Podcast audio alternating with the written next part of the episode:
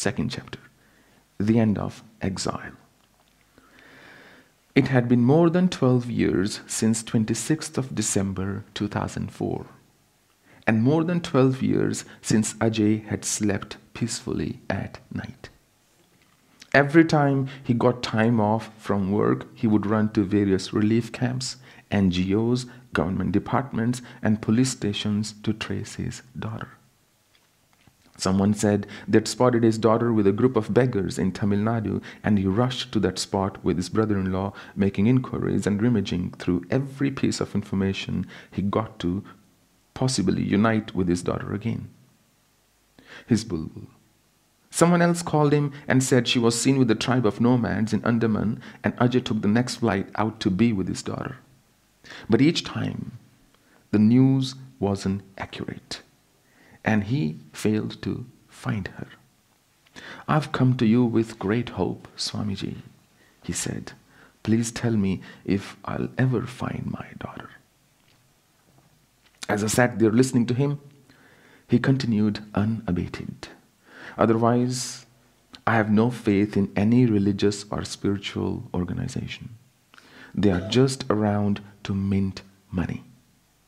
And he went on to narrate his ordeal. I went back to Car Nicobar a month later, he said. There were tents and many camps set up. Volunteers from many NGOs and religious organizations were there. Missionaries were roaming about tending to people and telling them that 26 December had a particular significance, that they ought to accept Jesus Christ as their Savior, and immediately more relief would be granted to them in this life and the next. Doctors from MSF, an NGO, and other organizations were helping many victims. But I was just looking for my daughter when a man clad in white came up to me.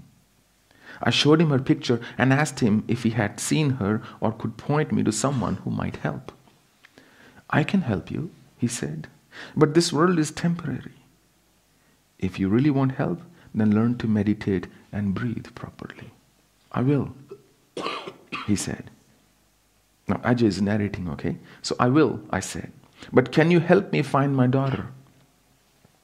If you join our course on meditation, it will really help you, he replied.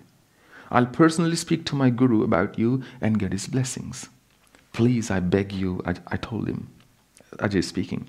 You can tell me about your courses later. For now, I really need to find my daughter.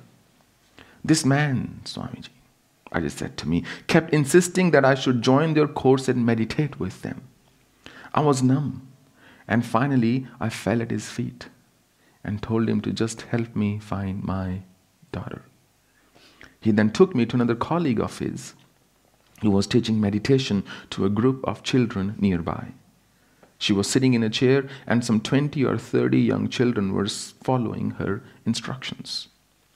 He gave her my daughter's picture while I looked at the kids, scanning, hoping I might find my bulbul.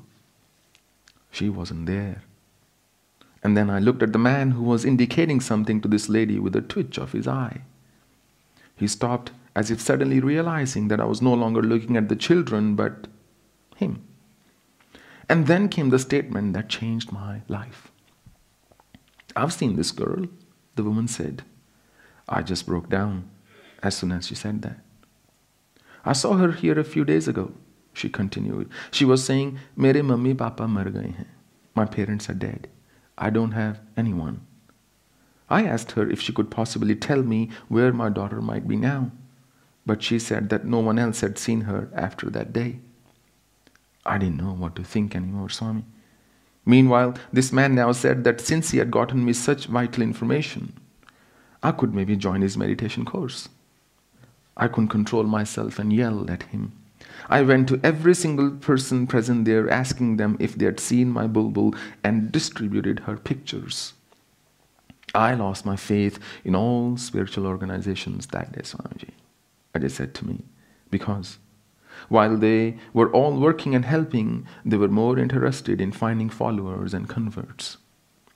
I told Ajay that a small group of insensitive people didn't perhaps represent their guru or their entire organization. But Ajay was past that stage where I could reason with him. I don't blame him though. When you've been running pillar to for 12 years, you transcend theories and philosophies. You no longer want to just hear the truth, but you want to see, know, and experience it now. But that's the thing. Reason is the killer of empathy. When someone's down and lost, you can't use reason to pull them back. You can use some logical argument to console them a bit, but matters of the heart are best handled by the heart alone. And sometimes all it takes is to listen to the other person, to hear them out. With Ajay, I chose this route.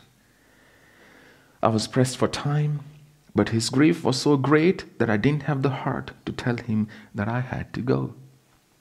When someone in the family dies, that tragedy turns the surviving members into the living dead.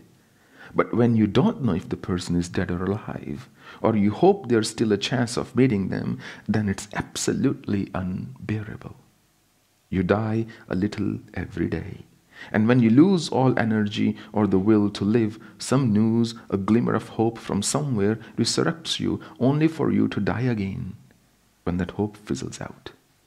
Every rumor, every bit of news, every assurance brought Ajay and Rama back to life only to kill them again. So please, he begged, crying, please tell me if I will ever see my daughter again. Where can I find her? Listen, Ajay, I said to him. I rarely speak like this because I am no one to interfere in the workings of nature, nor am I big enough to do so.